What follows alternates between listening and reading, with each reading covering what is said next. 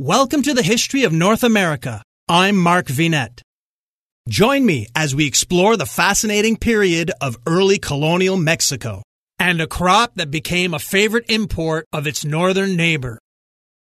The capture of Tenochtitlan in 1521 by Spanish conquistador Hernan Cortes marked the beginning of a 300 year colonial period, during which Mexico was known as New Spain ruled by a viceroy in the name of the Spanish monarch. Colonial Mexico was part of the Spanish Empire and administered by the Viceroyalty of New Spain.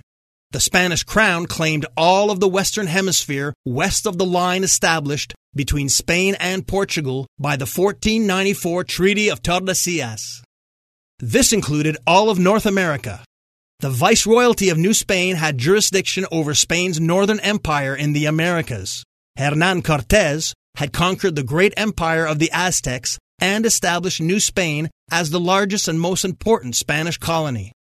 During the 16th century, Spain focused on conquering areas with dense populations that had produced pre-Columbian civilizations. These populations were a disciplined labor force and a population to convert to Christianity.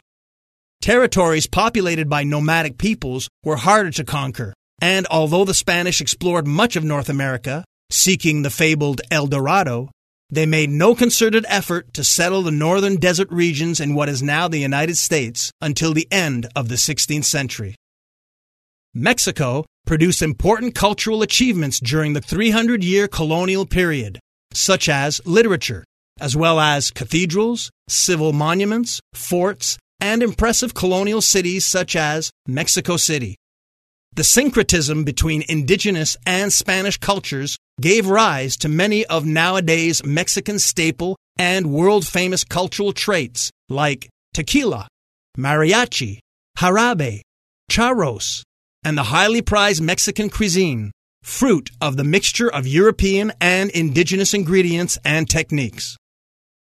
A major reason for the nation's culinary success is due in large part to the quality and quantity of its coffee beans.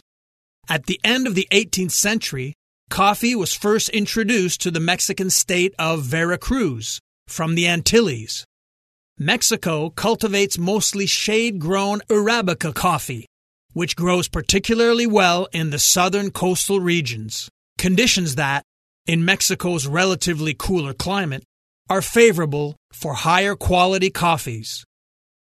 Wayne Armstrong of the 5 Minute History Podcast kindly shares his brief look at one of North America's favorite legal stimulants. The history of coffee.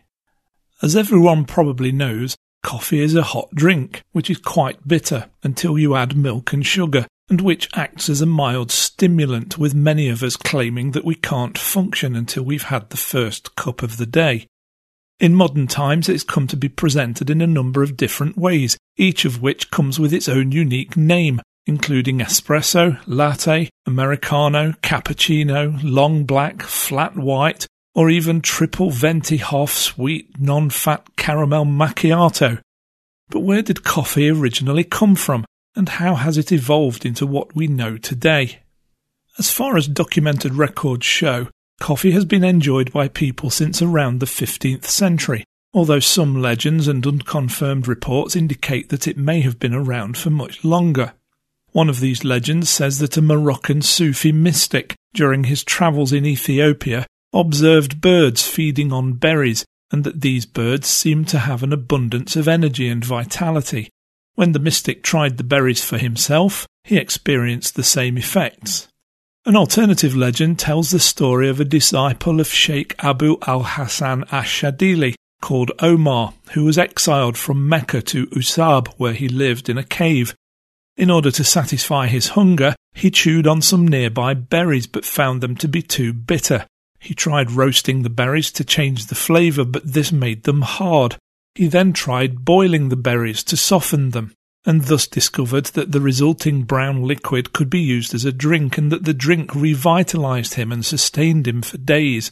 His discovery earned him the right to return to Mecca, where he was made a saint, probably because the properties associated with the consumption of coffee were useful in the Islamic world as it enabled easier fasting during the day and wakefulness at night during Ramadan. Whatever the realities are of the early history of coffee, the evidence suggests that among the first places to be using coffee are in the country of Yemen, where it was used in its Sufi monasteries. From here it soon spread to places like Mecca and Cairo. By the end of the 15th century, the use of coffee was widespread, taking in most of the Middle East. It had also by this time spread as far as southern India, Turkey, and even the Horn of Africa. Coffee houses started to appear in Cairo, Egypt, as well as in Aleppo in Syria, and by 1554 they were springing up in Istanbul, the capital of the Ottoman Empire. A ban on the consumption of coffee had been imposed by religious leaders due to the apparent intoxicating nature of the drink, but this was overturned by the Sultan Suleiman I in 1524. The first reference to koffie within English texts appeared in 1582, with the word being derived from the Dutch equivalent coffee, spelt K-O-F-F-I-E, which itself was derived from an Ottoman Turkish word kahve, K-H-A-V-E. The original Arabic word from which the Turkish one evolved was kawa, which referred to a type of wine which was thought to have been made from the pulp of fermented coffee berries. However, there are some suggestions that the word originated from Kaffa, K-A-F-F-A, a kingdom in medieval Ethiopia which exported the coffee plant to Arabia. Whatever the origin of the word coffee, its progress through Europe started in Malta in the 1500s through the slave trade, which saw imprisoned Turkish Muslim slaves continuing to make their traditional drink, even during the Great Siege of Malta in 1565 when these slaves were imprisoned by the Knights of the Hospital of St. John of Jerusalem, commonly known as the Knights Hospitaller. The drink became popular in Maltese high society, and coffee shops also began to appear on the island over the next few decades.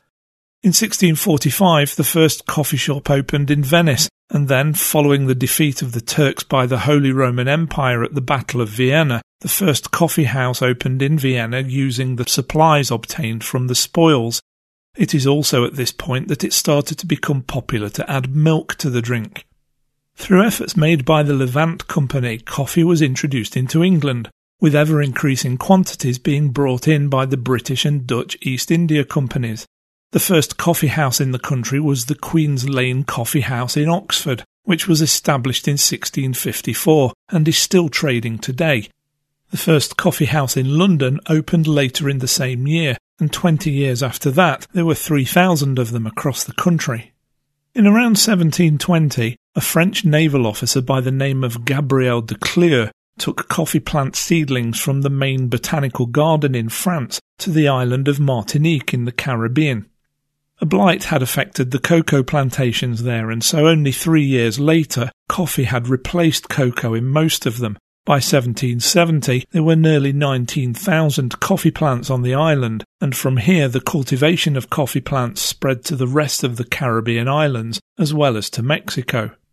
By this time, coffee had also appeared on the Isle of Bourbon, now called Reunion in the Indian Ocean. However, the plant that grew there produced smaller beans, and so it was deemed to be a different variety of Arabica. The coffee produced in Mexico and Brazil is descended from the Bourbon coffee plant. It took a while for the Brazilian coffee trade to become established, but by 1893 its coffee had been introduced into Tanzania and Kenya, which shares a border with Ethiopia, the original birthplace of the drink, and so in only 350 years or so, coffee had completed its circumnavigation of the globe. As the world embraced the magical properties of the coffee drink, the demand increased exponentially, resulting in the coffee producers around the world needing to cultivate more coffee plants. Almost all of this large scale cultivation resulted in the displacement and exploitation of the indigenous peoples of many countries, the harsh conditions under which these people had to work resulted in many uprisings which were brutally put down by the plantation owners. Since 1852, Brazil has been the largest producer of coffee in the world. In 2017, it produced 29% of the world's 9.2 million tons of green coffee beans, with its competition coming mainly from Vietnam, Colombia, and Indonesia. The world's greatest consumers of coffee are the Nordic nations, with Finland at the top of the list, with each person consuming 12 kilograms of coffee per year. This is followed by Finland, Norway, Iceland, and Denmark, with the United States ranked 25th. Check out the YouTube version of this episode, which has accompanying images. I'm Mark Vinet, and I hope you're enjoying the ride.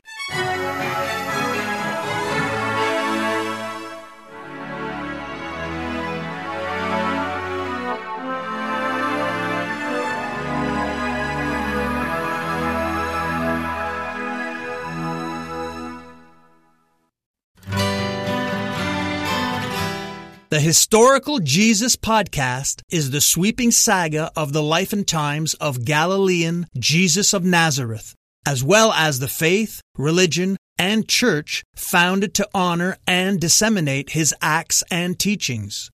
Join me, Mark Vinet, on this fascinating journey through time, exploring the many great works of Christian theology, literature, architecture, music, and art inspired by the words and deeds of Jesus Christ.